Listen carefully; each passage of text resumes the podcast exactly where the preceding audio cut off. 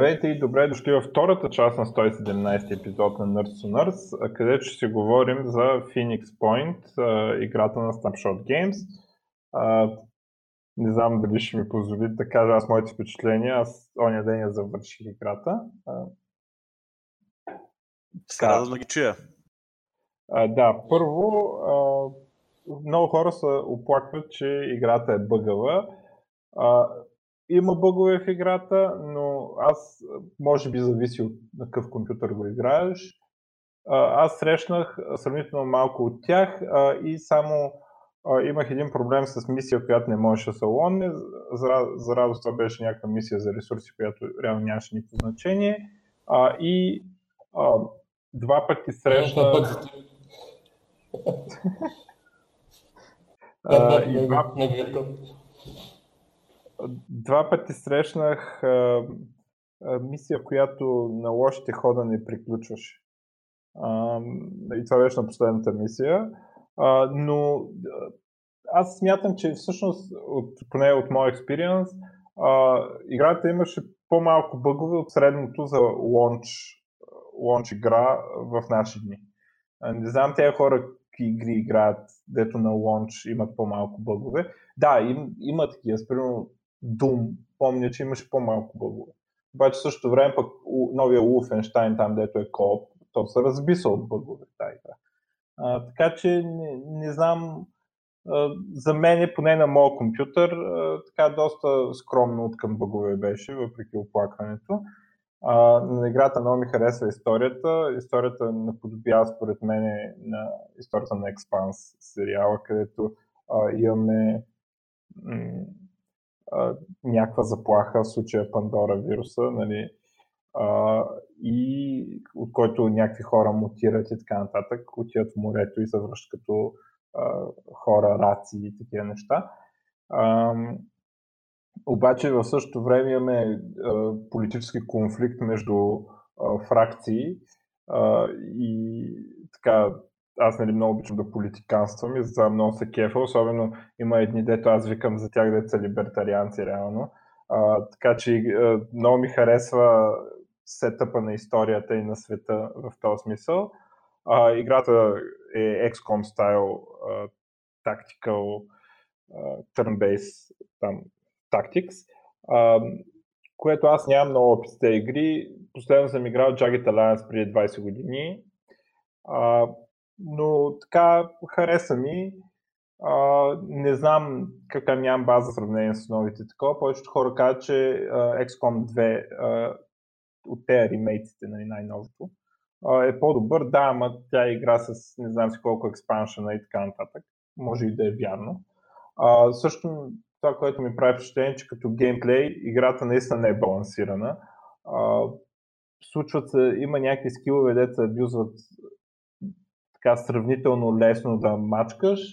От друга страна, нали, малко трудно да, да прецениш как на четене, кое ще това дето ще се абюзва.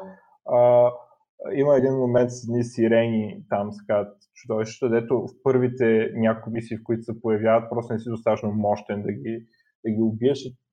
Аз толкова сейв лот при живота си не съм правил, хем не игра на, игра на втората от 4 трудности и се потиснах колко, колко пъти се еволодвах, за да, за да дори един ход да изкарам без да, без да ме размажат. Точно беше в този, този момент от играта, където се появяват тези сирените за първи път. А, така че има нали, той аз, че такава игра не мога да е балансирана никога. Има 3000 оръжия и а, скилове и неща там, обаче а, има някакви очевидно такива леко дразнещи моменти, но а, тя играта ще има DLC-та, ще се поддържа, предполагам ще се твикне тук на мен нещо по баланса. А, а друго, какво ми направи впечатление, на, в UI има някои елементи, специално аз предполагам това е 100% очевидно с релода на оръжията, че трябва след, след мисия да се зареждат тези оръжия, не трябва да ходя да цъкам на пет пушки бутонче. Но като цяло, нали, много, много приятна. А, беше обещана една иновация, свързана с а, мутиращите, еволюиращите а, извънземни. А, и извънземните те еволюират, ама този елемент от играта май е поотпаднал, така ми се струва.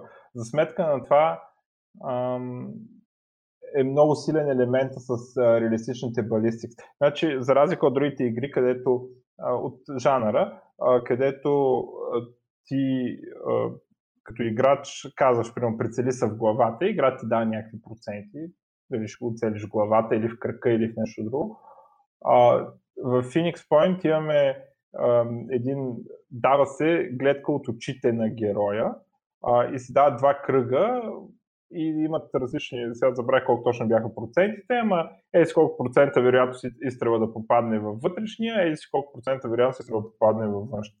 И през очите на, на човечето а, ти избираш къде да стреляш и а, примерно ако му хванеш главата и тялото в двете кръгчета, си преценяваш, че процента шанс да оцелиш главата е толкова, а да оцелиш тялото е еди колко си, или да, да не го оцелиш изобщо. Също друг интересен елемент, който е малко фрустриращ първия път, като се сблъскаш, но, но после разбираш, че също е фичър.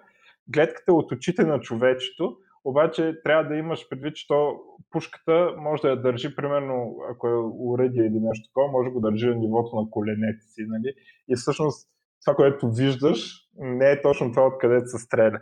И всичко, съответно, всякакъв кавър и, и терени и други чудовища, които застанат на пътя на куршумите, ги хваща през тази реалистична балистика, която аз първо като чух за това, викам, това сигурно ще ми омръзне на третия изстрел.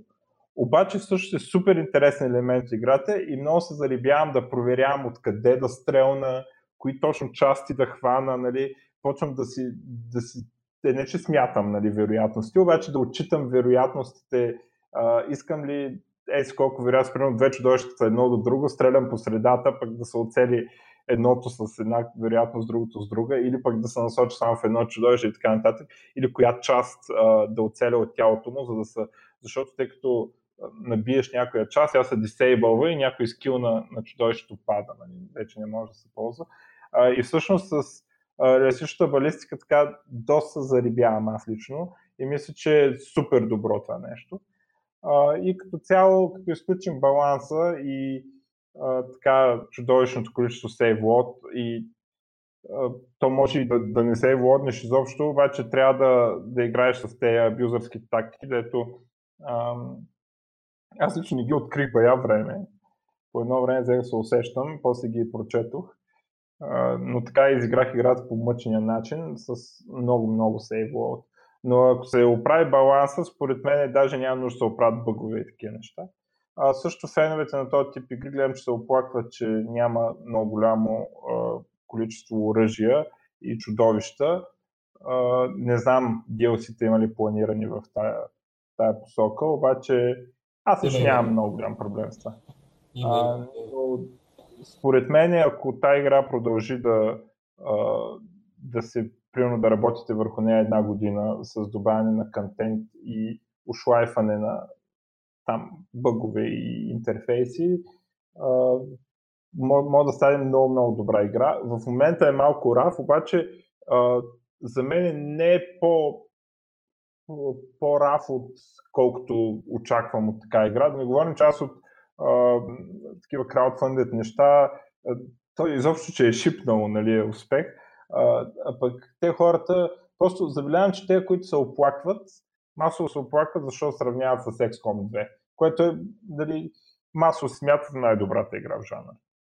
А, с няколко експаншена е преживяла, стъпва върху XCOM 1, нали, и така нататък. Говорим за ремейците на XCOM, дето сравнително нови, нали? не говорим за оригиналните XCOM-ове, които нали, вече са класика, но много древна. Нали?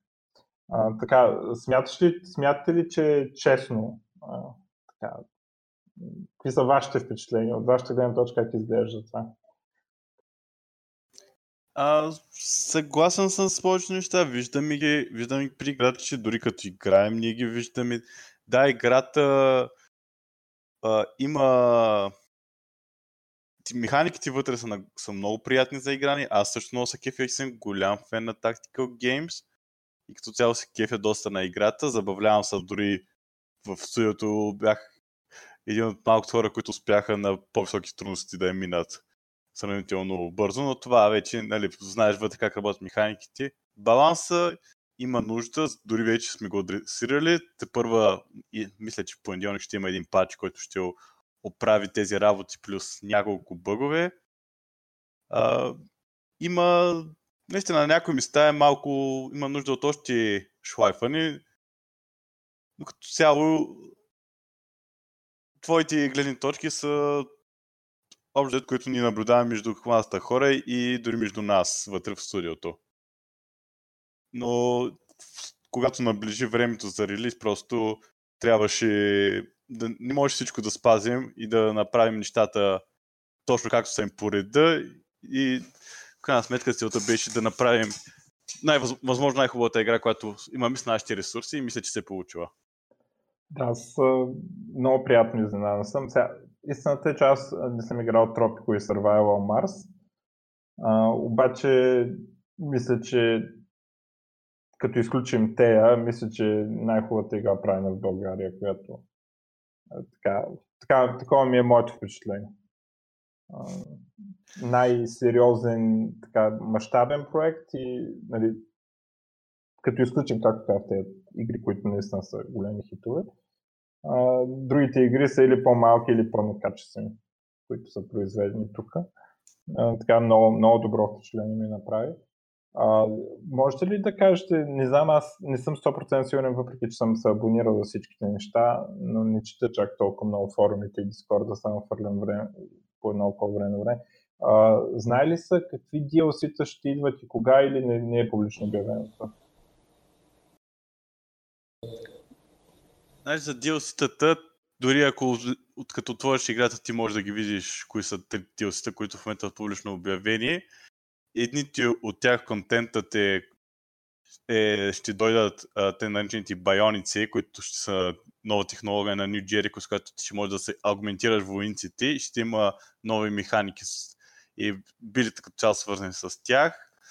Другото ни DLC, което се казва Festering Sky, ще се ориентира около факта, че извънземните ще доведат битката и във въздуха и ти ще трябва с твоя кораб да също да ги пресечеш и да, ги, да води въздушни битки. И често казвам, трето ми излезе от главата, трябва да го погледна. А, ще има ли DLC, което а, да добавя още история? А, точно така. Това е другото DLC, където ще се разкрие повече информация около тази протоцивилизация, спойлери, в която да, се заговаря не дей да кажеш много смисъл. Е, да, това ме интересуваше дали ще има още история, защото а, аз честно казвам сега не съм как, как съм най-големия фен на жанъра, но смятам да направя още едно плейсру, ама като ги избълвате всичките DLC-та, примерно след една година. А, и затова се чудих дали ще ми е същата игра просто с още оръжия или, а, или ще има и още неща, които не съм виждал нали, от гледна точка на история и, и нали, може би нови типове мисии и така нататък. Ами те нали. са още малко в ранен стане на поне точно какво ще има. Това са, което сме решили като насока и публично, така че не мога да ти гарантирам, че ще вкараме още история или няма, но трябва с времето да се види, когато получим повече информация какво точно ще има в тях. Добре, ами да. сега аз както смя, казах, смятам, че играта е напълно играема в момента и забавна, а, но така по-придирчивите хора, деца вика, може и след като вземат две-три DLC-та да играят. Нали. Казвам, че има по-придирчиви хора. Просто. Но купете си играта сега. А, така. А, а, аз да те питам само нещо, че ми стана интересно. Ти с коя фракция успя да спечелиш играта? с Нью Джерико, ама аз там по политически причини. Аз просто не мога да... Аз много се зарадвах, когато комунягите обявиха война на Нью Джерико, за да хода и аз да ги пердаш. Просто аз и, и, и второ плейтру да правя, пак ще игра с Нью Джерико. Просто аз не мога с други. Има още поне 3-4 ника, които трябва да видиш. Да, ще ги видя в YouTube. А, аз между другото имам сейф а, преди последната мисия а, с на Phoenix Point а, таковата, обаче а, като разбрах, че мисията, самата мисия е една и съща, независимо от това коя фракция си. Нали е така? Поне с Phoenix Point и New Jericho изглежда ни и същи, просто носиш различен айтем. Ами, като цяло а, мисията е, е горе-долу еднаква, с изключение на една фракция, нищо да спорвам обаче, защото то е да. с историята. А, да, ами това, което дори ма мързи да преигравам а, тая мисия, за да, за да видя това, чакам някой да ги пусне в YouTube ендингите и да ги разгледам там. А, Тя не е лека мисия, да. А, не е лека. Ми, да, с, първия път видях много зор, защото ми свършиха патроните и, и накрая стигнах до края и нямах патроните, убия лошия. А, а пък обаче втория път просто натварих войниците до ушите с такова, дето едвам ходят. Просто сипах всичко в началото на мисля, разтварих ги на, там, където почвам. Отидох, застрелях много чудовища, върнах се, взеха амунициите и така, така сравнително лесно, обаче отне време. А, та, а, смятам да ги видя те. Аз не, не мога да се накарам просто да съм съюзник с комунягите. Просто не мога. Няма как. Мога да им проста да ги оставя живи, ама да съм... А за Сану? Това с ами за Сану ми, там ми е тежко. Значи, мен основното ми е, че аз, мен много ми харесва всичко, което казват те от Нью Джерико и, и като, се, съгласявам с тях, те се скарват с другите нали, много бързо и... Абе, не знам, смисъл, ако направя второ плейсро, аз, нали, в процес на игра установявах някакви механики, дето а, мисля, че мога да поддържам много висока репутация с всички, която а, в първото си плейсру не, не успях да поддържам и въпреки, че поради някаква странна причина имах много висока репутация с нутата. Сравнително. Е, интересно, ако, а, ако Синедрин са комунярите, но какви са? Еми, не знам, някакви, те са някакъв а, такъв шариат там, някакви а, теокрация. Значи, по принцип, само, само да кажа, че докато дизайнаха нивата на Anu, тези residential, където живеят хората на Anu, се вдъхновяха от а, българските видни цигански махали. Така че... Да, усетих аз нещо такова. Те живеят специално, специално помня, поради някаква странна причина. Помня, а, бяха отворили Google Earth, Street, Street View в, точно в Филиповци, в а, Христо видни цигански квартали се вдъхновяха от тази декорите и така. имаше, имаше. Да, интересно, фракциите си имат стил такъв много ясно изразен а, и правим впечатление, че те явно нарочно са избрани такива доста фринч, доста крайни политически идеологии са избрани за трите фракции. А, но ми прави впечатление, нали, как, как, как политиканствам а, и ходя да чета и за едните и за другите, а, и ми прави впечатление, че много сериозно разбиране има за толкова крайни идеологии в, вътре в играта. Примерно комунягите си имат фракция марксисти и фракция анархисти, които имат конфликт нали, помежду. Едните Съветския съюз е бил супер, другите нали, а, такива не, не, нали, те са лоши диктатори, трябва да сме анархисти. Нали? И това нали, вътре в комуняите, либертарианците също така, поне на приказки са така доста, доста либертариански приказки има, дето аз много се знам, че някои извън 1% либертарианци, дето четат такива постове и литература, изобщо знаят за тези работи.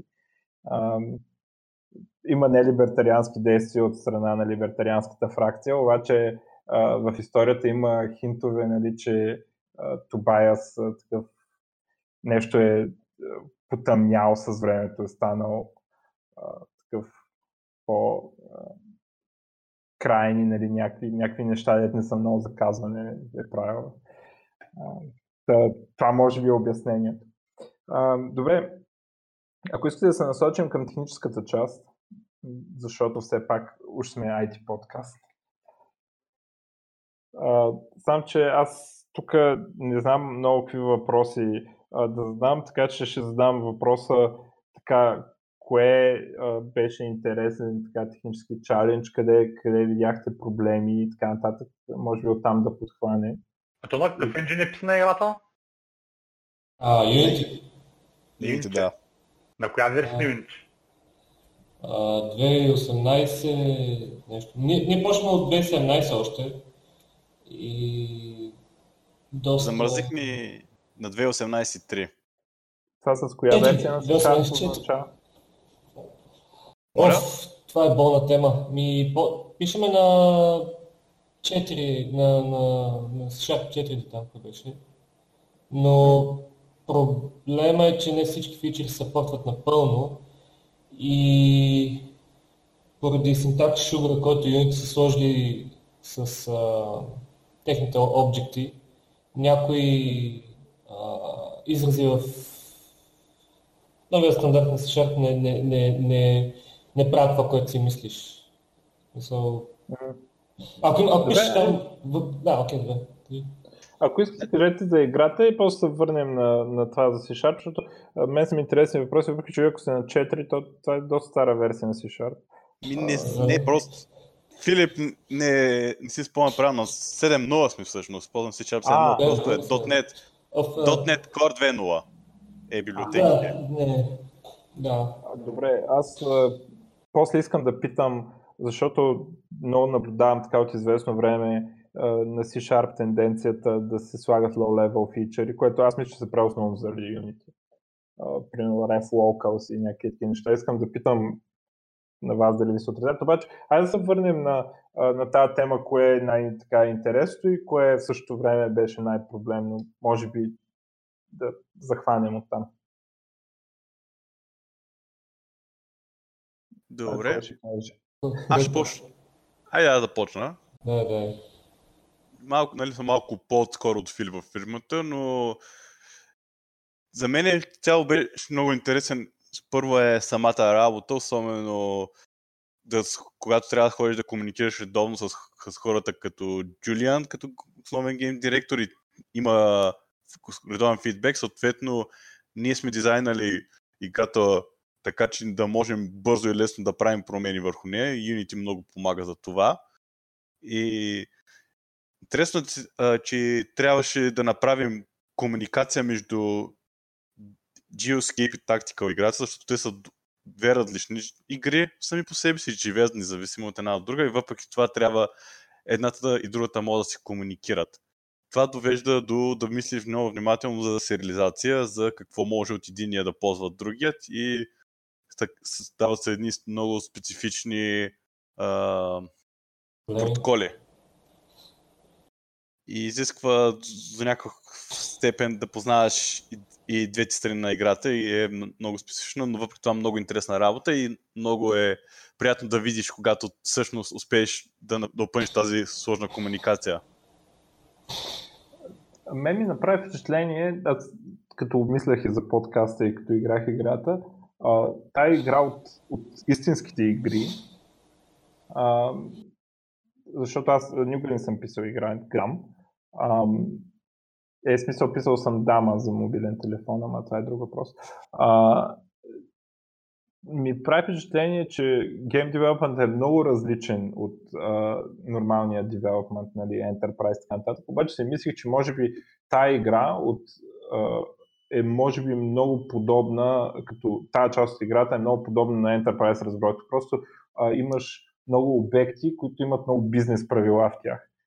А, и ми, ми звучи това нещо, че, че всъщност прилича до някаква степен на а, Enterprise работата, нали, която а, наш, ние тук в националиста ни повечето работим такова нещо. А, за разлика нали, от, примерно, правенето на графика, което аз изобщо нямам идея как става. И, и други такива елементи, като Game Loop и, и такива неща, които са много различни, но в, в този тип игри просто имаш много-много бизнес правила, което си мисля, че може да е, да е в някакъв смисъл подобно на, на чиста бизнес бизнес софтуер, както се прави. Ами, всъщност, Калян идва от бизнес света преди това, но си е писал сам някакви игри. И Да, ще всъщност, кажа. Да, ще ми се да кажеш какво ти е впечатлен сега, като си бачкал една година в агенцията. Може да прилагаш бизнес нещата там. Значи първо малко бекграунд. Аз професионалния ми опит преди Snapshot с 7 години съм писал бизнес софтуер в фирма, която е софтуер за сервис, но в свободното си време съм се занимавал, интересувал винаги от това с гейм девелопмента. И моите наблюдения са, че има много общи неща, има много специфични за гейм девелопмент. Общите са, които са като цяло нещата, които един добър, програмист научава с четени, с опита и така нататък, да си структурираш, прави нещата да разделяш, нали, не общи работи, всички ги знаем, само които сме ООП ориентирани, но крайна сметка, като всеки софтуер и игрите имат low-level системи, където поддържат играта, които в бизнес софтуерите това са комуникация с базата данни. И тези неща идват под някаква или друга форма пак в Game Development, защото и там имаш база от данни на цялата дейта, която се налива в играта. И трябва играта по някакъв начин да я ползва и да я менеджва. А специфичното е да познаваш горе-долу как играта, как една игра се движи, колко по-различен е целият луп от софт, нормален софтуер, как ако ползваш енджин, както ние правим сините, да познаваш много добре енджина отвътре, да знаеш какви са му способностите, да знаеш, за, че всъщност играта е симулация някаква, която ти, ня, за разлика от нормален софтуер, не може да, да отделяш достатъчно безкрайно време да се свърши нещата. И, това са специфики на самия гейм девелопмент. Но като цяло, да, пишеш, особено геймплеят може да се нарече бизнес логика. Пишеш логика, която трябва да изпълнява в правилата на софтуера, да работи правилно и да хваща разни крайни ситуации и да изпълнява рекламите, които са задани от гейм дизайнерите. Аз бих добавил, че това е малко спорно, нали, но а, вярвам, че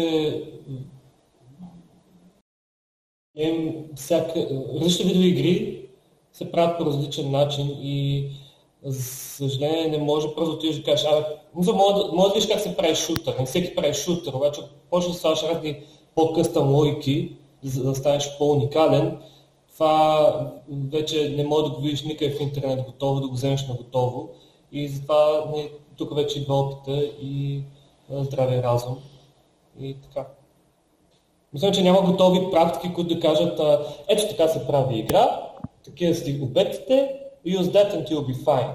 И всяко нещо е частен случай и трябва да се мисли много като всеки сериозен софтуер продукт, софтуерен продукт, играта не може просто да вземеш от Stack Overflow, да го изпляскаш и да кажеш да. готово е. Има си да. много специфични requirements и всяка игра си, като понеже иска да направи, когато се опита да направи нещо различно, нещо ново да даде mm-hmm. на играчите да пробват, те, тогава то се дизайнва и за точно тази специфика за Phoenix Point, това е нашия Realistic Ballistics. Цялата игра, тактикала се ориентира около това и нещата са направени в много оптимизирано, много специфично за нея. Не само Geoscape, между другото също си е доста уникален. Няма шаблон за това как се прави Geoscape геймплей, защото много малко игри има такива. И уникален, уникален, уникални проблеми са винаги, което е също хубавото нещо на гейм девелопмент. Да, като цяло а, както спишем нормален бизнес софтуер, така и тук всичко идва от какви сте реквайрменти и ти приготвяш играта да може да хедълни тези реквайрменти, което изисква нали, къстъм кода, не просто да го вземеш от някъде. А това реалистик, балистик, аз разбирам, че било интересно, а трудно ли беше или се получи? No. Ами, са, а, по принцип, реалистик Близ, за да стане наистина ре, реалистик, а, реално ние правиме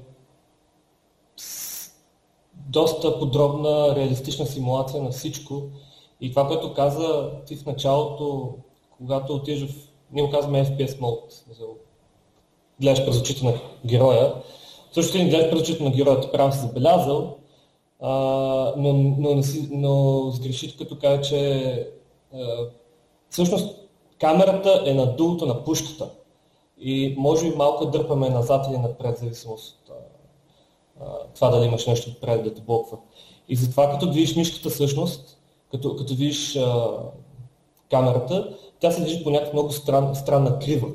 Това е защото просто а, ние нямаме бекната, бекнато къде ти е, а, откъде ще излезе изстрела, къде ти е дулото на пушката. Ами, когато ти видиш камерата, ние имаме така нареченото target dummy, т.е. копия на твоя човек и го семплираме в а, стрелкова поза с IK на, на, насочен на където ще стреля и гледаме и така семплираме а, откъде ще излезе куршума. Така че всичко е до най-низко ниво симулирано съвсем реалистично какво точно ще стане. И затова, примерно, ти си забелязал правилно, ако стреляш с снайперист, камерата ти гледа много високо, където му е пушката, обаче като стреляш с камерата е много ниско. И затова, примерно, често пъти може да клипва с а, разни обстрели по пътя и да не можеш да стреляш някакви неща, което е, между доста голям проблем. Това е нещо като... А, аз мислих, че... Защото ти виждаш а, реално а, кръгчето и ни, никакъв кавър не хващаш в кръгчето, обаче особено с Кенана като стреляш, много често удряш кавър. А това е, тоест, това е нещо като бък, така ли? Аз мисля, че това е не, защото гледаш от очите на геройчето. Не, това е фича. Ти като вдигнеш Кенан толкова ниско, не можеш да стреляш а, от ниско. И това, това е... Ма защо не виждам кавъра тогава? би трябвало да го виждаш, освен ако... Да, може някой път, не знам. Но, Може нещо а... да клипва наистина и затова да става така. Еми, по принцип ние правиме, тестваме дали а, пушката ти ще клипне, ако стреляш така, примерно насочи се надолу пушката, имаш лоу кавър пред тебе и гледаме дали пушката ще клипне с кавър. Ако клипне, ти забранява да стреляш. Защото реално като цъкнеш да стреляш, ще отидеш и, и ще стреляш през стената. И прави пълна симулация. Ами добре, значи, гре... смисъл аз това го базирам на това с колко пъти съм удрял кавара, въпреки че кавара изобщо не е бил в кръгчето на, на Кен. Сега, Снайпер не се случва често. Ние имахме малко бъгове, но надявам се сме ги изчистили сега. А... Добре. това е... Само... Да, да, да. Мисля, да всъщност един, един, един сайд ефект от това, а, понеже симулацията е толкова реалистична, в смисъл толкова дълбока, реално, ако ти стреляш с снайпер, а, ти имаш преимущество, не само защото нали, много силен и така нататък, ами защото точката, която стреляш е по-висока и представи че от среща е, е клекнал зад, зад low cover някакъв крабмен. ние ги викаме крабмени, не знам ти как ги знаеш. Anyway. И с снайпера може много да го цели, защото си малко по-високо в далечината, не се сдисна с тази грешка се увеличава, докато с лоу кена на, на хевито не може да го цели, защото просто стрелят по-низко. И така. Е, да, но това по принцип се отчита от кръгчетата, да ти показват къде ще да, да, точно така. Да, точно така. Те са като такова за дисперсията. Нали? А, да. А, това е също, да кажем, с автоматичните оръжия също е интересно, защото а, ти виждаш кръгчето на където, където, кръгчето, където ще оцелиш, обаче там се изстрелват няколко куршума и всеки, всеки може да оцели във всяко от тея от кръгчетата със съответната вероятност, което наистина е много така, интересно. А, добре. А, Geospace, между другото, ние не казахме, това е по-скоро стратегическата част от играта, където се менеджват ресурси и такива неща. А, това аз, а, ти каза, че било чалендж някакъв смисъл, ама аз не мога да си представя точно тази част от играта, защо е чалендж. В смисъл, не ни изглежда нито като... В смисъл, защо е чалендж? Не изглежда като някаква велика графика да сте правили точно за там. А, нито има интеракциите, как да кажеш, са по-прости, отколкото са те в, в битката. Защо Geospace е бил толкова интересен и чаленджинг? Geospace има, има едни особености, които по принцип те са много дълбоко вградени в нея, но като играеш много трудно мога ги забележи, особено ако играе на първа игра, защото той отдолу е една симулация на самия свят, зададен с някакви начални правила как да се изгенера светът. Съответно, всеки път почнеш на нова игра и светът е подреден по тотално различен начин.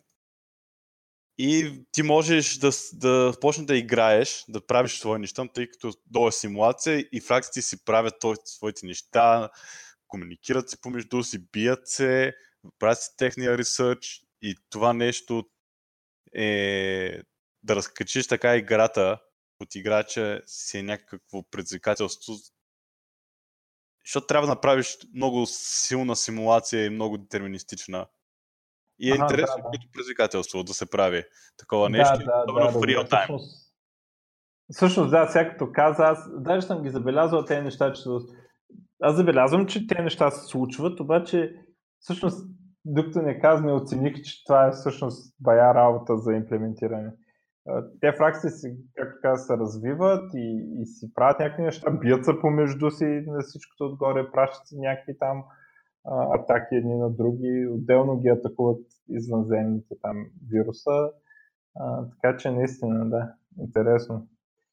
Много mm-hmm. интересно а, с маглата, която те има по геоскейпа тази технология там е, защото трябваше да направим някаква имплементация, която по изискване беше маглата на определен част от света по-трудно се разпростира и там имаше интересен начин да измислим как да го направим. В крайна сметка, като цяло маглата се изчислява в, в шейдъри на видеокартата, прави нещата много по-лесни за, за ползване в нашия енджин и от нас като цяло.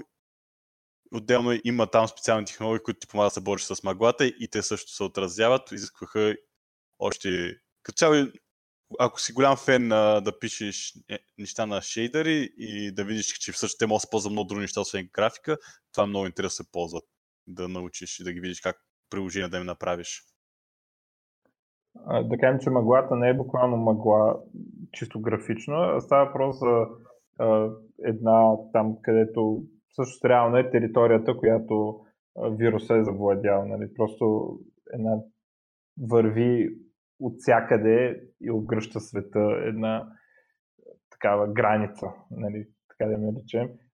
Как, как, за да не си помисли хора, че говориш за нещо графично. Нали? В смисъл, ти така кажеш, че нещо, което реално не е графичен проблем, се изчислява върху видеокарта.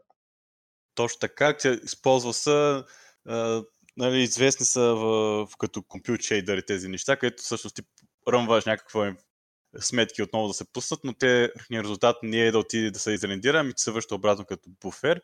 Съответно, маглата не е само визуална, а маглата има геймплей механики в нея и тя се държи по, се симулира по свой си начин, който са написани в самите шейдъри и дори ако стигнеш до такъв момент, където успееш да направиш нужда технология, да почнеш да избутиш, избутваш маглата, но с времето е загубиш тази възможност, маглата обратно ще почне да си превзема територията.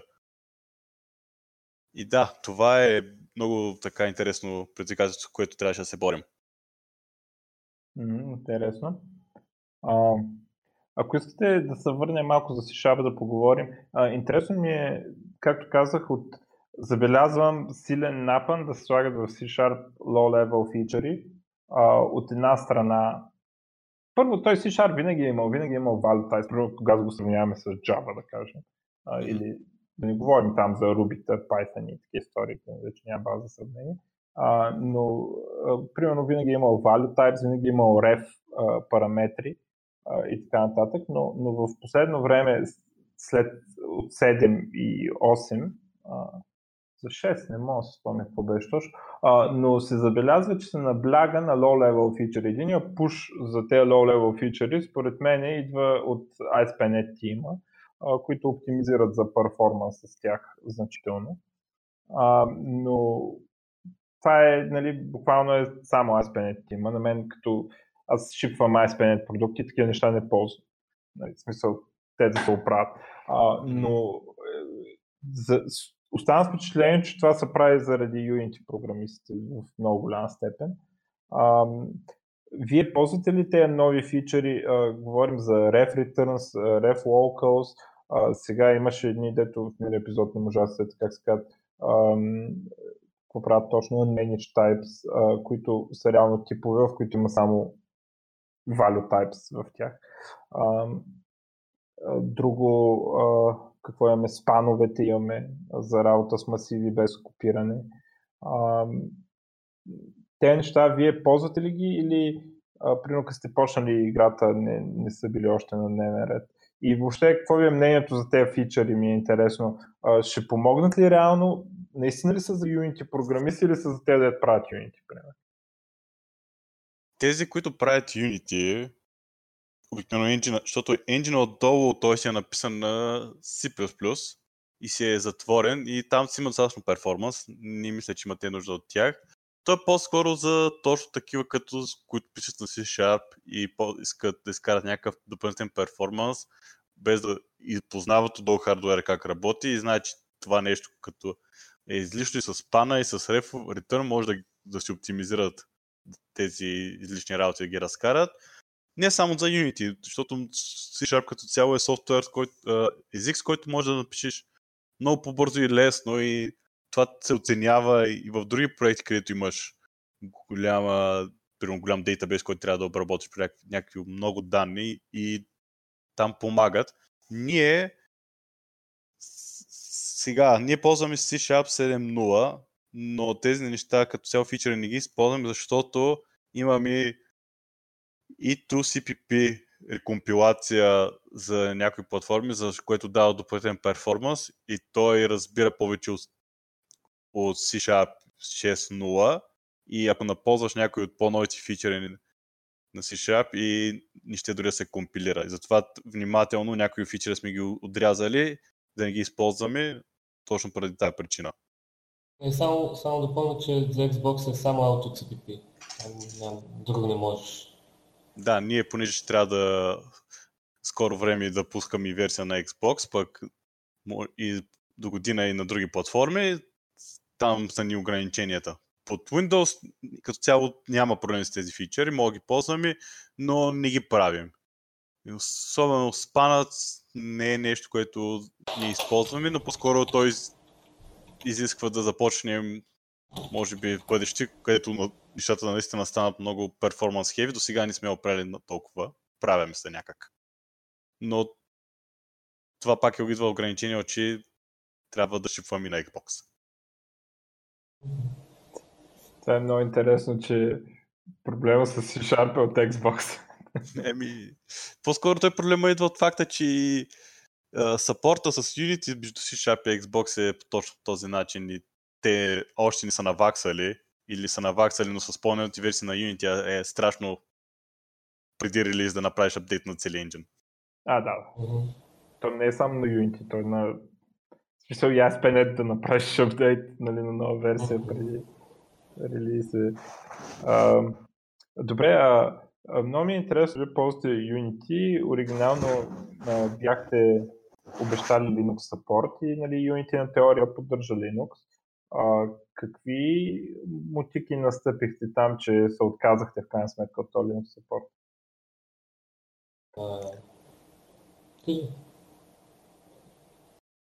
Значи, а, това, аз понеже съм нали, по-нов в проекта и дойдох точно когато се оказа, че имаме проблеми с Linux support и много детайлите не ги познавам, но ние имаме освен всичко друго и много C++ код, който под някаква форма е написан portable, но имаме проблеми с графика, имаме и проблеми с, че Unity някои по-адванс фичери, примерно, имат бъгове по тях под Linux и просто си беше голям риск да, обещ... да продължим да го поддържаме, много ресурс интенсив за нас и трябваше да вземем това трудно решение. Но от друга страна гледам, че хората ползват Wine и успяват да пуснат играта и да играят. Така че А- не всичко е загубено.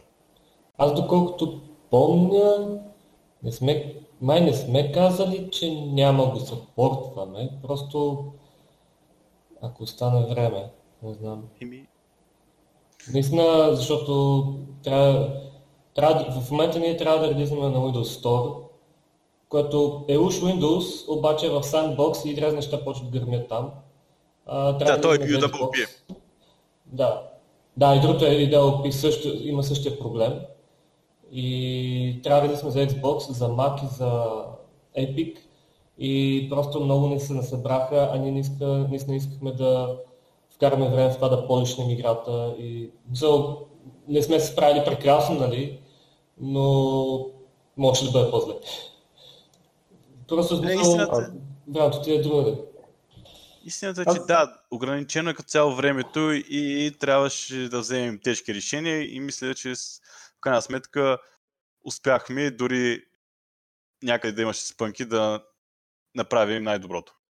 Аз, защото питам този въпрос, защото а, гледам по форумите, а, хората, нали, особено когато обичат да хейтат Microsoft, а, те за тях е това Linux support, ето ползваш Unity, там пише Linux support и едва ли не, щом ползваш Unity, те мислят, че Linux support е нещо безплатно, дето е така, просто вие, защото мразите Linux, затова не сте го направили. О, да. Или Microsoft са ви платили, нали, или нещо такова. Ние като така че- доста Linux фенове всъщност и те искаха, пушаха за Linux, но просто на времето беше много малко. А всяка платформа си има своите issues. Да, аз това казвам, че не е просто. Това е лъжа, че е безплатно. В смисъл, никога не е безплатно. Мгм. Не, да не говорим, че Linux не е Windows, т.е. не е само, като кажеш Linux има само Linux, имаме различни дистрибуции, което прави нещата на кошмар на квадрат. Мгм. Аз трябва да кажа, че в момента имаме проблеми дори с Windows релизен, в смисъл някакви платформ неща гърмят. В смисъл неща от Windows. Хора не могат да спуснат играта. Или да А, бъгат. добре, моля да дадеш а, пример. а, Нали, за да усетят хората какви неща се случват, не да кажем просто има проблеми, ами да кажем какви са точно технически проблеми, които въпреки, че си взел готов енджин, въпреки, че си взел а, нали, мултиплатформен енджин и така нататък, все пак се случват. Мога да ти дам послед... пример, много пресен пример. А, които си видял в играта, филмчета, които се плеят в началото на мисия, началото на играта и така нататък, се вкараха доста, прямо, доста скоро преди релиза. Те добавиха доста валю, мисля, доста по-приятно изглежда играта с тях. А, но въпросът е, че това са fucking филмчета и те много зависят от това, какво имаш инсталирано на, на системата. И имаше едни борби там, това са вървили на Windows 10, на 8, на 7, а, с какви кодеци, къв, какво си инсталирал там. Пък на някой върви, ама се че супер много. Пък ако вдигнеш на резолюцията, пък не го поддържа Windows 7. А, и за, за Mac още, още грижи имаха. И разни такива плат- платформ специфик неща започват да гърмат. Другото, което е Калян каза, рендеринга често пъти има проблеми с него а, на различни платформи, защото всяка си има своите мутики. И така.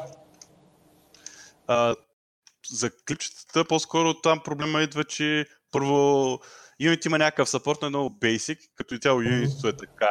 Има, освен core системите, дори са basic работи и ние търсим third party решения, те се рекламират, че имат Asset Store. И с Asset Store ние намерихме някакво решение. То най-вероятно не съм го задълбал, също ляга отдолу на Unity, какво ти предлага, но Unity също явно накрая ляга на, на като се като друго ляга на операционна система платформата и случая с видеота лягаш на какви код си имаш инсталирано. Ако не ползваш правилните настройки и, и там имахме такива проблеми. Нали, мислиш, че видеото, че Unity ще ги оправи, но нещата са по-сложни. Друг проблем, който имахме е ние ползваме в кода на места, където няма перформанс на Critical Path, ползваме за LinkU. И по, заради и 2CPP-то, билда, който е освен на, на Windows, на всяка друга се ползва дори UWP-то, някога той не може да резолвне runtime точно линкито как да го, тако, как да го изгенерира, какъв код трябва да изплюе и създава проблеми, които на всичко горе ти усеща чак като тръгни пил да пробваш конкретно нещо и трябваше да правим workaround Тоест, да, имаш го, може да го напишеш, но всъщност трябва да допишеш още нещо, за да може да тръгне навсякъде. Нали, това са подводни камъни, които Unity и, и няма как да ти го обещай, че няма да се случат и се се случват. Аз а, мисля, че заради това не релизахме, не успяхме да релизам на Windows Store. Не, там има други проблеми. Да. Там имаш, там е, там има неща, да. които и, и Microsoft и не, не могат да Да, да, знам, знам, обаче въпрос, че това ни забави. Всъщност хората, които работиха, си загубиха 2-3 седмици да пускат да тестват къде гръмва. Другото, което, проблем, който има с Unity, понеже сме на 2018 още, а, много бавно билдва. И да билднеш една платформа чакаш 2 часа, а час и половина. И фикнеш нещо малко, айде час и половина.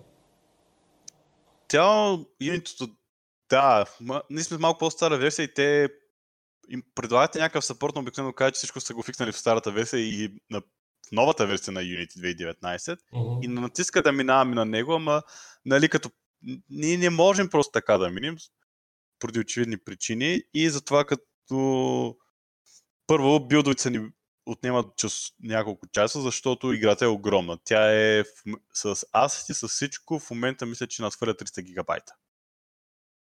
И съответно, ти като намериш такъв подводен камък, защото ние билдваме за няколко платформи и това отнема време, и няма как да го провериш това нещо, освен в билда. А Unity уж обещава, но понякога нещата, нали, между как ги пускаш в самото Unity и в билда, има разлики. Аз лично съм намирал доста Unity, съм си говорил с саппорта и те сега ги оправят на някакви доста неща оправиха, до някакви неща още не са оправили.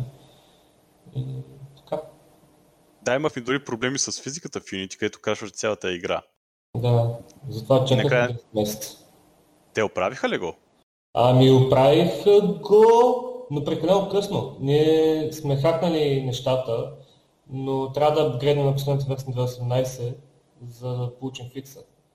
Да, това беше, че точно чакахме един месец, защото имахме бекър бил да правим те, не успяха да оправят нещата на време и накрая ние си направихме workaround.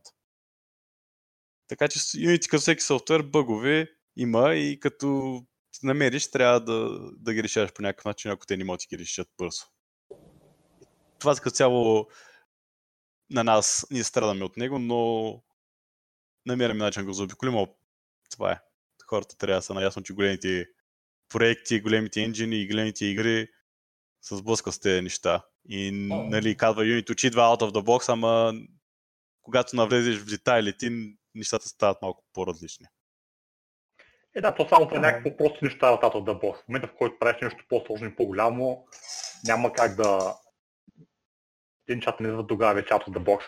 Аз имам един въпрос, свързан с ефектите, понеже аз също имам проблем на една от моите игри а, да премина от по-стара версия на към по-нова и, и можеш да намериш големи ми проблеми, че а, през времето на разработка съм закупил много ефекти там от различни, от различни девелопери нали, ефект за някаква магика, някаква, някакъв стеклинен ефект, нещо кастане. И в един момент Unity се промениха много начина на който ефектите могат да работят. И вече много тези стари библиотеки точно просто са не, не работят на новите версии на Unity. Което при мен лично се даде много голям проблем за това как мога да ми от по-стара версия на по-нова и трябва горе-долу всеки ден да го търся наново. А пък това е, доколкото знам, че срещам проблем при разработка на малко по-голяма игра, която няма повече от една година да се разработя.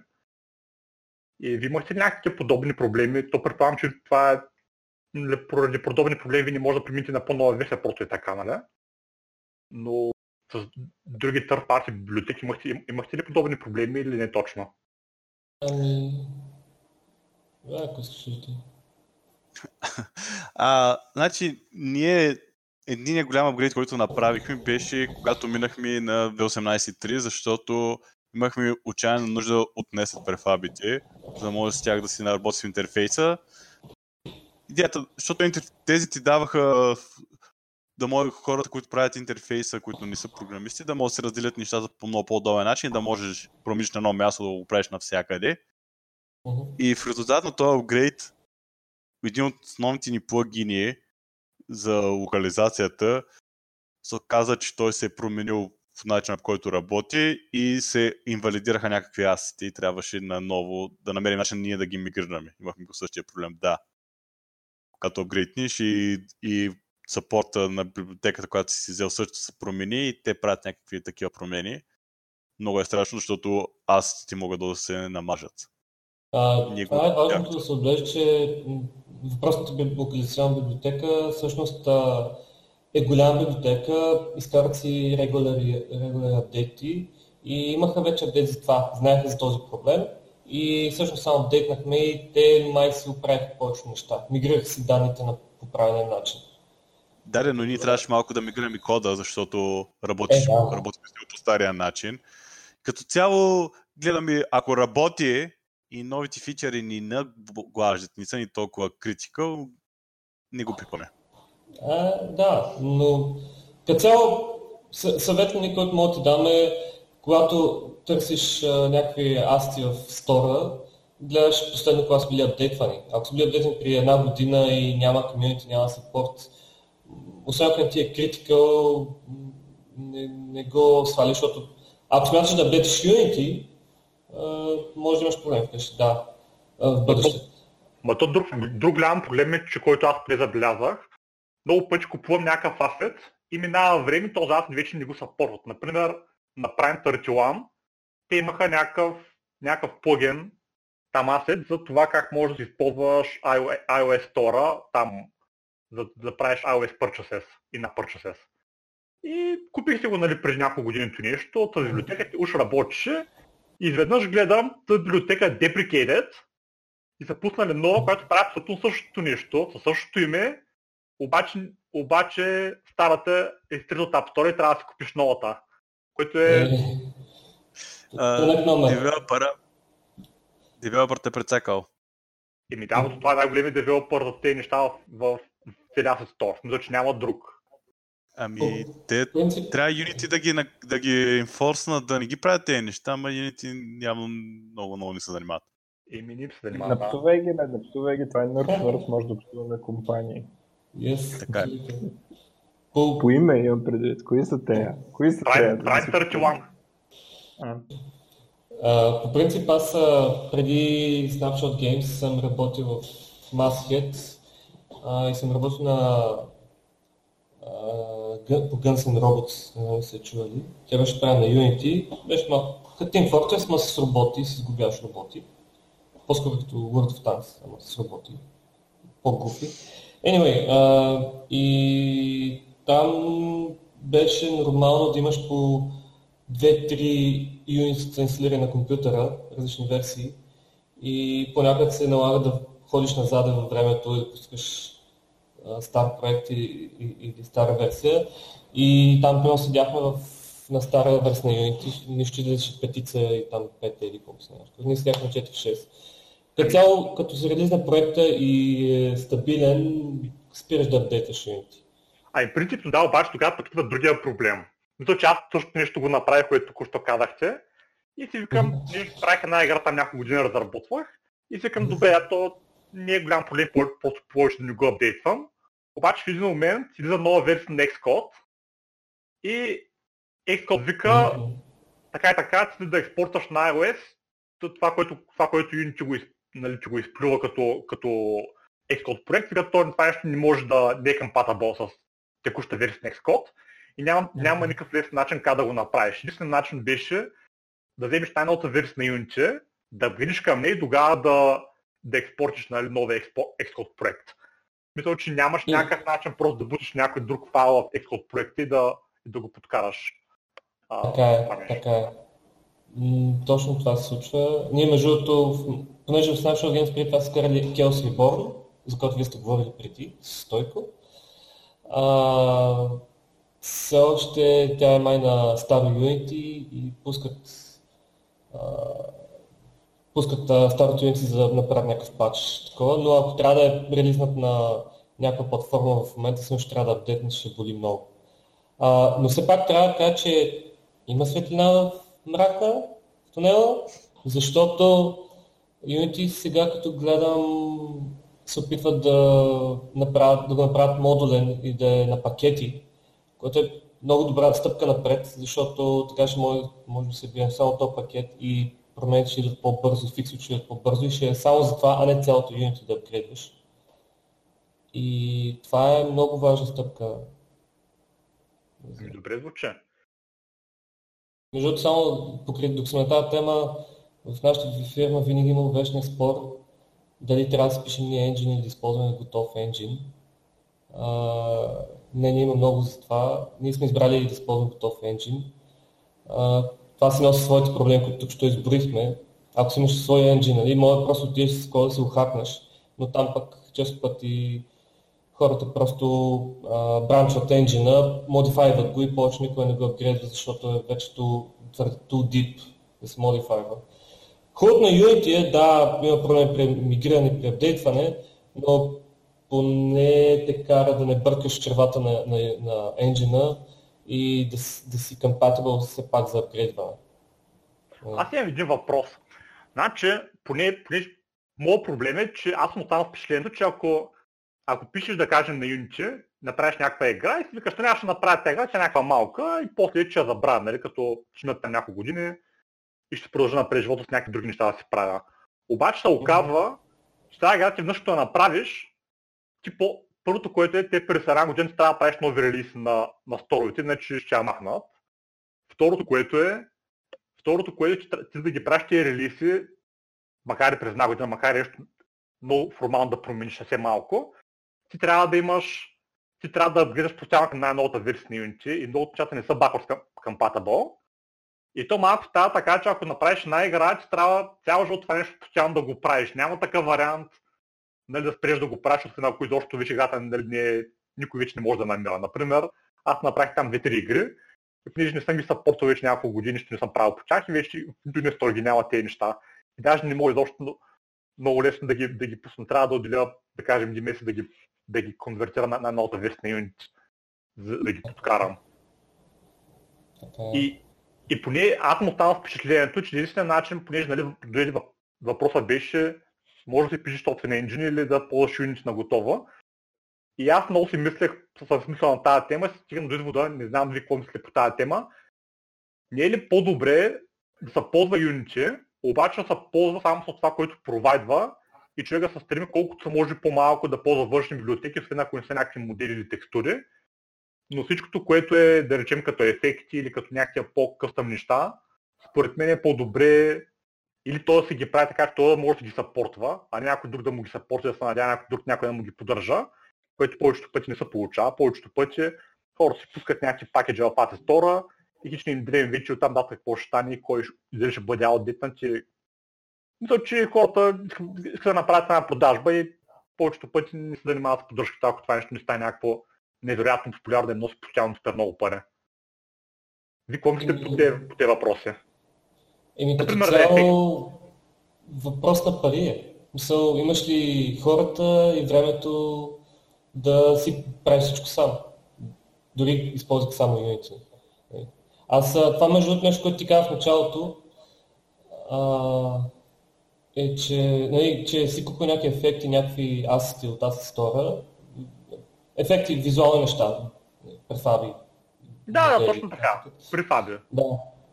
И нали, в бъдеще те са загубили малко от даска си, защото не нали, си апгрейдвал. При нас ние нямаме този проблем, защото моделите, повечето модели, всичко ние сме си ги правили ние, защото имаме армия от артисти, които са добри, и винаги може да си оправим моделите и нещо да ги потуикнем. Нали. И ние може да си го позволиме, но тебе нали се правят партикали от нулата. О, да. Това е много голям проблем. За, за, за някой човек, който просто го там като хоби се го прави в свободното време, ти да тръгнеш да правиш нали, от нулата префабити там за тези партикали, не е невъзможно, обаче това е само, само ефекти, това се е работа за един човек, който ще го прави, да речем, цял месец това нещо, и то даже няма бъдещите ефекти, сигурно. Аз ние в... Да. много по-лесно просто си купиш на готово от някъде неща, които, са, които ще се вързват в играта, ако си такъв човек, който няма много време да го прави относно това нещо. Но пък е минусът е, че понеже преди години нямаш такива а, тази система за, а, за ефекти, която сега има в Unity, преди години нямаше. Преди години беше някаква много по-примитивна, много по-простена и по, по него време, там преди още Unity 4, всеки си правиш някаква негова версия на ефекти.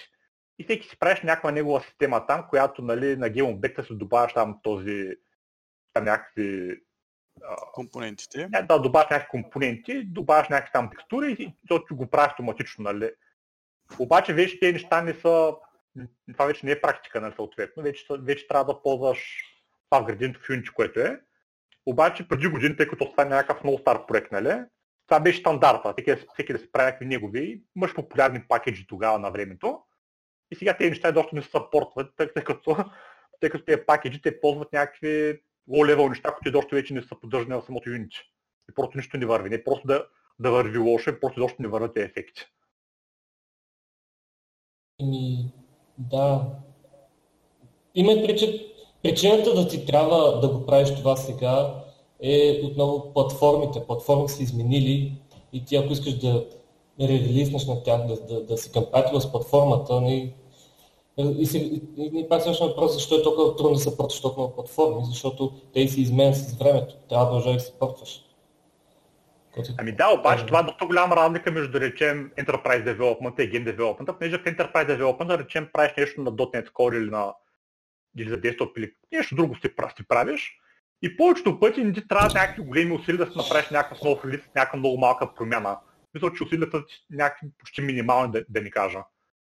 А пък аз станах впечатлен, че в Unity, само да го компилираш това нещо, речем след 2-3 години, където не си го бутал, това нещо няма лесен начин така да го направиш. Трябва да отделиш един-два месеца, може да, би, да. Само, само да можеш да го прекомпилираш без никакви подобрения нали, да, да има. Така е. Но а... така е. Ето, това, е, това е...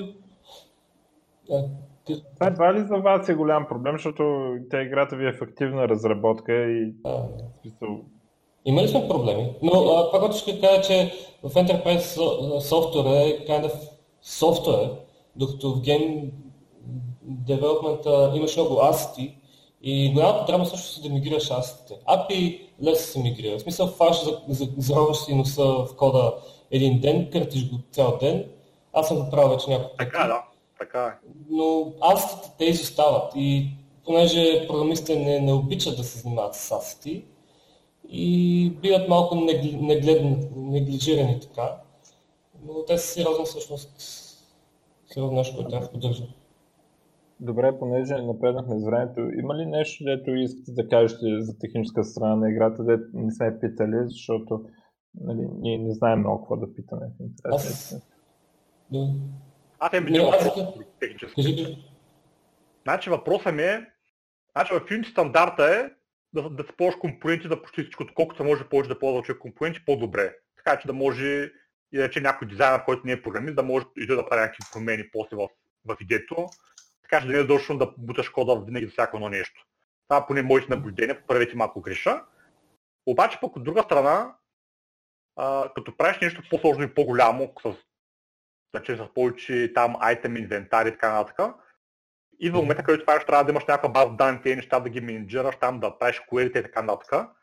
И поне аз лично открих, нали, че е много, по, много важно да ползваш SQL, uh, SQLite в Unity, за да можеш да правиш такива неща по, uh, по-добре. Обаче ще редно пък на другия въпрос, нали, че колкото се може повече трябва да ползва и компонентите, нали? И според вас, ви имате ли някакво наблюдение до това, кое по-добре се ползва самото или само другото, или, или някакъв микс, или въобще според вас какъв е по-оптимален начин за разработка на по-сложен проект? Я не искаш да разкажеш това? Значи аз мисля, че а, специално когато става дума за Unity, поне Unity е еволюиращ проект като всичко останало и ако ти смяташ да пускаш на платформи, където ще, ще се има ограничение, че трябва да ребилдиш нова версия на Unity, трябва да го имаш предвид. И най-доброто ти решение е карай по нещата, които Unity ти ги дава, ако няма доста е хазартно да, да ползваш библиотеки, ако можеш да се оправи сам. Аз като цяло искам да добавя, че отново казвам, няма темплейт как се пише игра. И идва от изискването на играта. Първо, ако е мрежова игра, със сигурност не трябва да се казваш логиката в Unity, защото тази логика трябва да спомня сървъра, сървъра да не искаш Unity. Uh, ние правим синглплеер игра и всъщност uh, една част от, от логиката е в Unity компоненти, да, но ние може да го позволиме. Понякога има проблем в това, понякога е добре решение. И като цяло, според мен, правилно отговор е как се чувства екип и хората, че е най-лесно и какви са изискванията, така го правите. Смисъл, някой е по-интуитивно. И другото нещо е, ако правите примерно много левел дривен игра, в смисъл игра, която няма почти никакъв код е главно в сцените е логиката, тогава може би на компоненти е по-добре. А, а по принцип, според вас има ли добра идея ли да са, са по-SQLite за, за някакви неща в Unity, които са по-фундаментално свързани с геймплея, по, по-тясно свързане? Ти имаш асети, имаш така дейтабейс с твоя дейта, която е свързана с геймплея, не ако искаш да го нарече асети, ако искаш да нарече нещо друго, в Unity с CryptoObject. Те си имат ограничения, SQLite може да го използва същото нещо, защото много по-лесно може да вкараш релации някакви между данните и ако това ти трябва, определено може да тръгнеш по този път. Ма аз съм останал впечатление, че перформанс е много различен. Например, преди време направих един 3D едитор такова да може за, за една игра. И останах впечатление, че ако ползвам компоненти в Unity, перформанс е някакъв много зле. Да речем да може да там да итерейт на всяко едно property, да мога да разбера, да речем, кой там айтъм отговаря на параметрите, които ми трябват. Отне много повече време, ако използвам тези градиенти функции в Unity нали, за, за, за компонентно там лукъп и така нататък, отколкото да речем да се направи някакво query за SQLite. И от тази гледна точка трябваше да пренапиша всичкото на SQLite, за да мога да се увелича перформанста на 100 пъти. Това е валидно, но това е защото Unity всъщност с, като търсиш така начин обекти прави неща, които най-вероятно ти не ти трябва, ти това така, да. перформанса пада значително. И това идва от изискването, че трябва по-висок перформанс и си променяш кода, нали, нормално. Промиха се изискванията, ползваме вече нещо, което на същото начин ни върши по-добра работа. Да. Като цяло, ако юнит, което ти дава, ти върши достатъчно добра работа, може да съвете той си с него. Ага, проблема, с, проблема с uh, database е, че uh, как, ако работят много хора върху, върху него, как мърджите и то при мен беше само аз бях се девелопър, да това не беше проблем, но... Точно така, точно така. При нас сме много хора, ние имаме трима гейм дизайнери, един куп програмисти, които също пипат данните, защото добавят късно нова функционалност на полета и става тегаво. Ние също имаме проблеми това и това си е проблем, който никой не е решил до сега. Нали? И така. Ясно. Между другото, само да кажа, че до сега, колко съм работил, съм видял, че гейм дизайн се пише в таблици и ние също имаме таблици. Uh, така че да, SQLite всъщност е много добро решение, но може ако се го разбиеш на много различни бази данни, uh, it work. Мисля, на много файлове, не, не всичко да е монолитно. Еми, това са особености на големи проекти. Ако сте два на три човека, вероятно ще се оправите и по по-лесни начин. Все тая с двама на човека, каквото си изберете, това, това го правите. И to work. Да, в крайна сметка, като, като всичко, на, всичко са тулове за, програмир, за девелопмента, намираш те, които ти вършат най-добра работа, най-простите и си стой с тях. Я, значи по-добре по Unity за каквото можеш out of the box, пък вече ако няма друг вариант, тогава вече ползвай нещо друго. Ползвай да, за предпочитание, ако можеш да си го направиш сам, защото ти тогава можеш да си го модифицираш, ако имаш нужди. Точно така. Ако е нещо външно, да идва кода, но пак ти не го разнаеш този код. Трябва да се бъркаш в него. Да. Ами така. добре. Нещо друго, което не сме, не сме говорили, да сме пропуснали? Ами... Аз в принцип искам да, искам да добавя за нещо, което нищо по-рано спомена. А, за тактика. По принцип, понеже аз съм работил повече в, в тактикал битките на играта, докато Калян работи по Global аз това казвам в моята кола. А,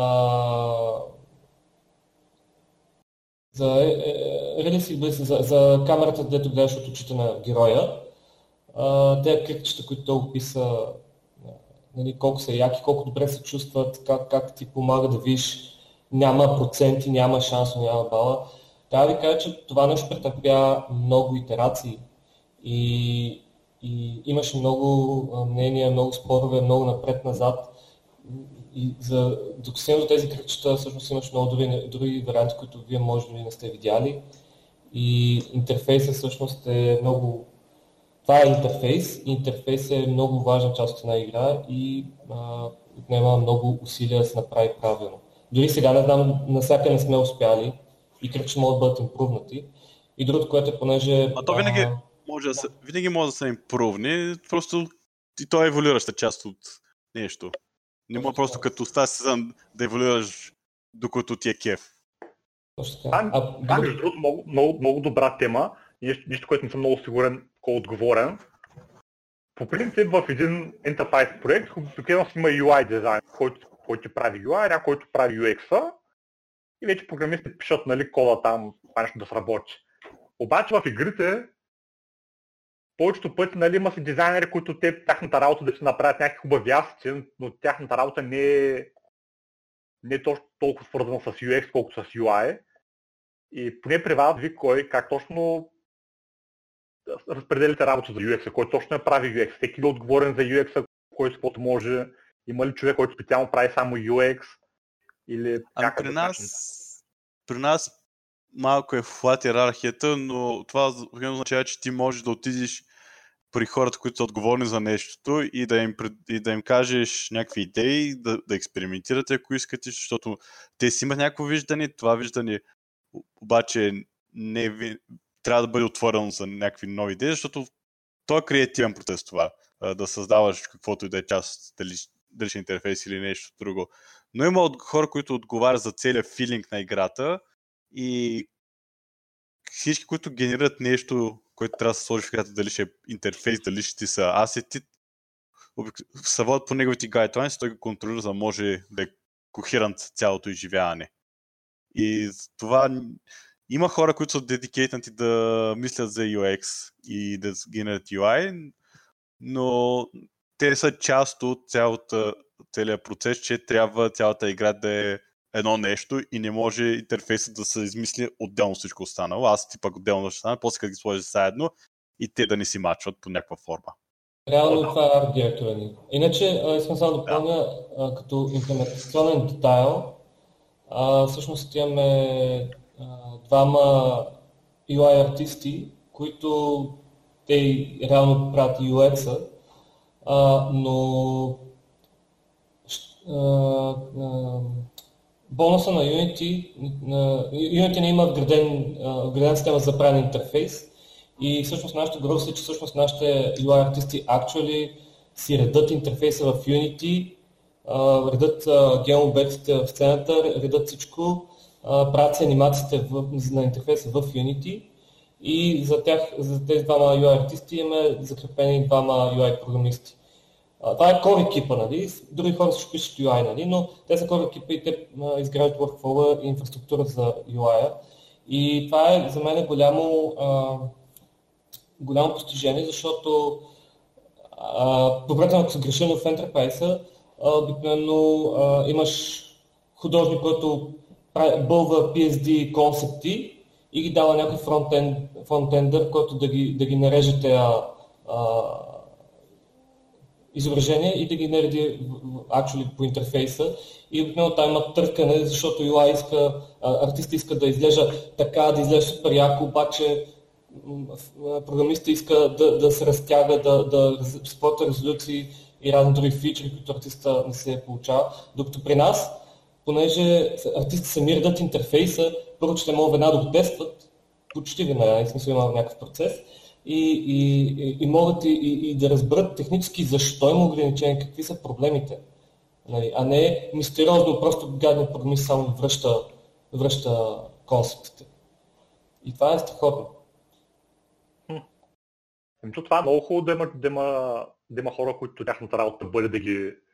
Защото това е разликата в мята на тези роли. Да речем, един е дизайнер, пък другият е Unity дизайнер ли? Защото, че човек, един човек просто ги прави самите аз на Photoshop, да кажем, пък другият човек ги взима и ги нарежда в Unity. А пък... Не точно. Това, което се случва е, че те първо си правят концепт и се съобразява с, нали, с игра всичко и след това този концепт, те си, техни, понеже са и малко технически ясно с Unity, знаят как да си го наредят интерфейса точно в Unity и да си хвърлят и там асти, да си ги налинкнат и всичко. И това е хубаво. Те не са само артисти, те са и технически запознати с Unity и могат да се направят нещата в Unity, а не в първо, първо в някакъв си техен тур и после някой друг трябва да го вкара в играта. Значи един дизайнер, който работи по игра, той трябва да знае не само Photoshop, но той трябва да знае и Unity, да може да нарежда и в Unity. Не просто да казва, това не е моята работа, ви там да ги нарежеш както ви си искаш. Само ли да, винаги, да, винаги трябва, това трябва да според мен и за всичко като цяло, за Enterprise, е, че трябва а, арта или интерфейса, каквото е, то трябва да се съобразява с технологията отдолу, защото арта мога да промиш, технологията не може да смениш толкова лесно. Еми да, аз съм съгласен само. По принцип Enterprise, ако се прави някакъв сайт, много често дизайнера, той не знае, че е имел и тези нали? той просто прави хубави картинки и дава и си ги, си ги нарежеш вече, си ги, си ги раздробяш както си решиш. Обаче при Unity не, това не е стандарта. Правилно ли да разберам? Не, не че не е стандарт. Просто това е процес, който сме направили, защото аз а. преди това, като съм работил в софтуерна фирма, имах ми UI дизайнер, който всъщност UI си го редеше за проектите в HTML и CSS. А. Да, защото той е техникли, сме го образовали и е част от това нещо. Аха. И той знае там HTML и CSS, не само прави на Photoshop хубави неща, но ги... Точно така, той си. Точно така. Просто а, трябва някой да има да тази роля. Ние, ние сме намерили пашените хора, които искат да се развиват и, и са любопитни и дисциплинирани, които да могат да го правят това. Проблемът е, че не винаги може да намериш такива хора и често път трябва да делаш с това, което просто имаш. За, ами, само да, да кажа, предните, за предните, предните в Масхет, когато бях, когато работих на Guns N' там мисля, че артисти продюсваха ма не си го вкараха поне не всички го вкараха в проекта, някой друг го вкараше. Това е вече до процес, да. поред мен. Просто те нашите хора, както каза Филип, са доста пешенет, но всичко отгоре съм сигурен, че и двамата от тях правят игри, техни си игри, съответно не могат да следят раздалечени от това нещо и са заинтересовани и образовани. Ако намерите такива хора, да, доста са полезни, защото спестяват една лично безмислена роля, според мен. Ами да, по принцип да. Въпросът е, че според мен е един човек, който поне, поне от моите наблюдения преди време, това е един човек, който се знае там много добре дизайн, той други неща не са не са задълбочават да учи и други, и, и там неща, свързани да чем с програмиране. А, макар, че има и такива малко по-хибридни хора, които знаят едното и другото и не е поле да ги пратят вече. Това също е вярно, да. Да, аз ги разбирам тези хора. Понякога ситуацията е такава, че е, не може просто да се разкачиш и да кажеш, аз си свърших работа, тръгвам си. Може да го направиш, но, но тогава ще намерят някой друг, който ще го свърши вместо те е по-добре. Това е много интересно, наистина, да. Но то зависи много от проекта. Аз, например, преди време, като работи в Disney, и там беше стандартното е дизайнер изобщо да хич Пепър не дават как ще го изпрограмираш. Той ти прави хубав дизайн, опитва се гордо да разбере какви са ограниченията, пък ти си го правиш. Обаче е друг познат, който пък работи в Microsoft и той вече наистина е хем е много добър дизайнер и хем той може да програмира там, знае HTML и CSS и, и други неща даже знае. Мамай може би наистина сте прави, че много зависи от самата фирма и от политиката на фирмата. И оттам вече може би зависи какви ще бъдат хората, които ще или един човек не, става, не, не е да става за всичко. Да. Той е еволюиращ процес, при малките фирми като нас и съм сигурен, че когато, когато са дошли тук тези, които се занимават с UI арта и са представили, че ще го правят това нещо, но ето, че сме намерили начин. Uh-huh. И това е много полезно за нас. О, да. да. нас е доста не corporate culture и затова може да намираме такива яки хора. О, да. Това между другото много голям плюс, много хубаво, когато намерите хора, които са отворени да правят повече, малко повече от това, което а, с минималните очаквания. Мисля, че ако това да, това да не се притеснява да отвори юните, да ги разцъка нещата в юните, да, да ги намеси да изглеждаш добре, това за мен, мен струва много голям плюс и, и много, по, много по-приятна работа за а, за, за работа с среда по този начин.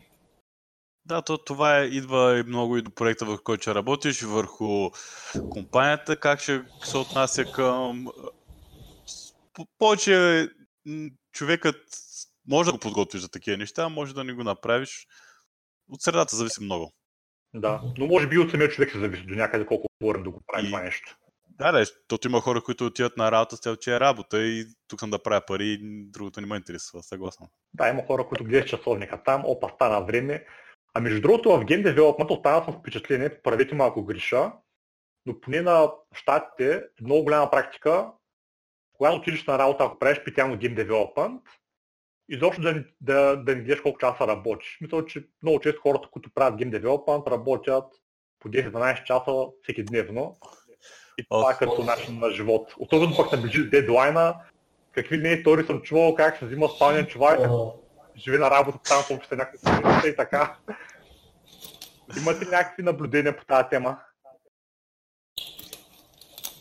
А, че моите наблюдения са, че това е с гейм индустрията е масово разпространено. Дори знам студията в България да го правят.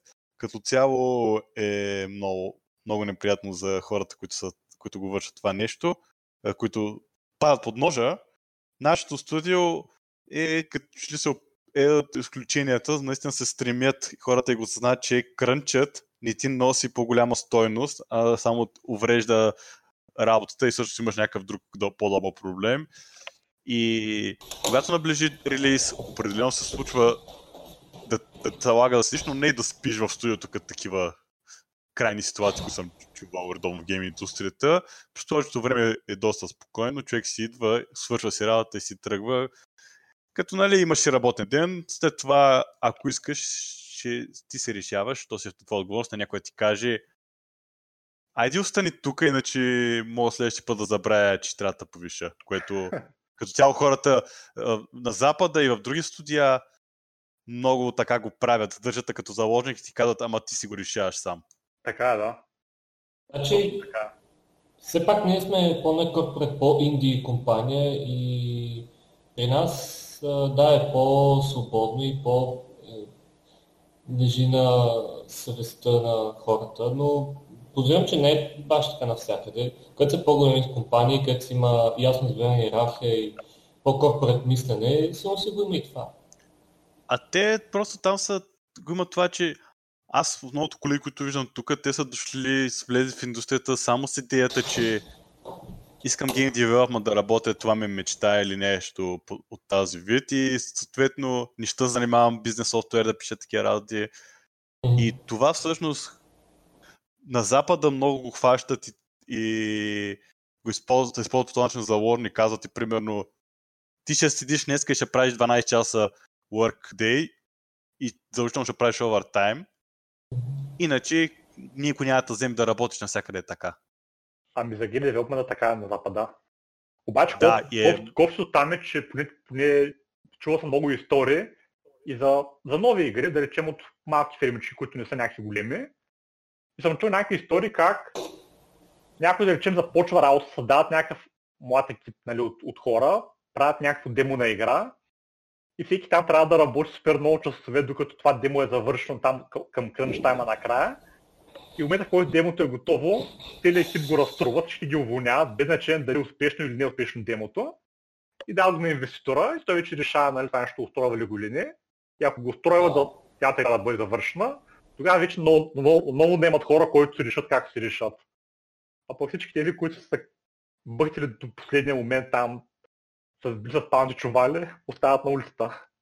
Еми, това звучи като точно те наречената еврейщина, където правя го това не защото имам идея, защото искам да развивам фирма или нещо такова, ами защото искам да флипна нещо да направя пари. Точно така звучи. Ма то това не ми звучи като здраво мислене, защото В момента експертите по твоя проект, неговите експерти по твоя проект са хората, които сега са гър, гърчили това нещо. Ами да, обаче аз, аз говоря за проект, където има инвеститор и за него му е важно преди да одобри целият проект, преди да каже да нали 10 милиона, той слага нещо сорта на половин милион и казвам, искам, да искам едно демо. Или там 1 милион дава, искам демо, където да видя това как ще сработи, как играта хубава ли, няма да бъде хубава, ще бъде интерес, няма да бъде. И целият екип работи там 6 месеца да направи това демо. И после вече той се решава дали ще инвестира по-голяма сума, за да бъде завършено изцяло или не. И е някакво много шорт търм такова. Ама... Да, им се рискува. Това е тъжно. Ами тъжно е, да. Но, но при вас няма такива наблюдения. Смисъл, че аз в София не знам нали, как, как, как е тази индустрия. Аз това, което го говоря, от това, което съм видял в Лос-Анджелес, нали, тъй като там доста съм работил. Mm-hmm. Но това е много тъжно, наистина. Там направо да така да правиш игри. Общо взето е масово се експлуатират и защото такава е културата и си мисля, че това е нормално, че и, ти имаш страст. Специално в Snapshot, тук виждам, че, с, че хората искат, шефовите ни искат да направят един хубав екип, да, една хубава фирма, където да, да задържат качествените кадри, защото България са пак още по-трудно да се намериш, не мога да сменяш. И знае, че този процес с гърченето да работиш нон-стоп няма да помогне и бягат от него. Еми, това е хубаво. Значи тук по-добре стоят нещата. Еми, доколкото знам, само тук в Snapshot е така. Чувал съм за другите фирми, че всъщност и там културата е на работиш много, защото за чест и гордост. То... Хора идват, идват. Доста от хората, които са мои нахъсани лъвчета, дето господин колега, а, те сами, понякога сами се вкарат автогола, това казвам. И понякога се е близо, понякога просто се налага bad management. значи... до, до това, че се налагат крънчове просто, това казвам. Не, то се случва, нормално е, защото да. до, аз дори когато съм правил релизови покрай това, покрай писане на бизнес софтуер, пак се е случва в последния дни да се налага да останеш малко по-дълго. Проблема, а хората, които искат, както казвам, младите колеги са ентусирани, тях това ги изпълва с много ги кефи и решили са, че има свободното време. Окей, ти, това е твое решение. Е, Но не е твое решение, когато дойде управата и ти каже всички го правят, ти що не го правиш? Да, това е правилно, това е трябва да се случва. Точно така. А това е разпространената практика в гейминг индустрията. Ами, аз малко такива неща аз съм видел и съм чувал, нали, но mm-hmm. явно, че явно, че и, и на други места поста така. Ами добре, доста интересни теми обсъдихме. Нещо друго пропуснахме ли да кажем? О, той има много за казване, но мисля, че покрихме интересните части. Да. Добре. Ами на мен много приятно ми беше, много хубав епизод направихме. О, да. Радвам се. И, и на мен беше приятно и първата част беше много интересна да чуя от нея нови новини. И по-нататък може да направим пак някой епизод на тази тема, вече като, а, като мини известно време, както е пусната играта, да, да кажеш, че после сапорта как е, как, как, как е продължил. Мен е много ме любопитно, като се пусне една игра, нали, това допускането е ясно, че е много работа, обаче много ме е любопитно после сапорта какво става, понеже чувал съм най-различни истории от сорта, нали, че сапорта после или достава, или става проблемен, или не е проблемен, или, или че сега се прави наново. Просто чувал съм различни неща, е много любопитно нали, при вас как точно а, ваша конкуренция, как точно ще го направите, тъй като това е интересен проблем с порта. Мисля, че а, нали знаете, че има една идея, че 90% е, от играта се прави доста бързо, обаче последни 10% стават възможно най-бавно. Те са възможно най-теглите проценти. Така е. И... Това му викат полиш. Да. И на мен, на мен е моята идея, че аз а, аз гледам гледна точка, нали, добре, даже, даже да се пусне играта, после сапорта какво става, тъй като поне при мен, на мен лично е много трудно да съпорта моите, моите проекти, които съм ги пускал преди време. А, тъй като има все някакви изменения, промени и така нататък. Но това може и по-нататък ще бъде. Да. Така е. Ами добре, много приятно ми беше. Много ви благодаря за а, за разговора. Много епизод направихме. И Така е. вече коментарите там ще, глед, ще гледаме, ако има някой някакви въпроси и така. Добре. Не, не беше приятно. Добре, айде всичко най-хубаво и до скоро. Айде. Чао, Си, чао. приятен ден. На вас, чао, Чао. чао.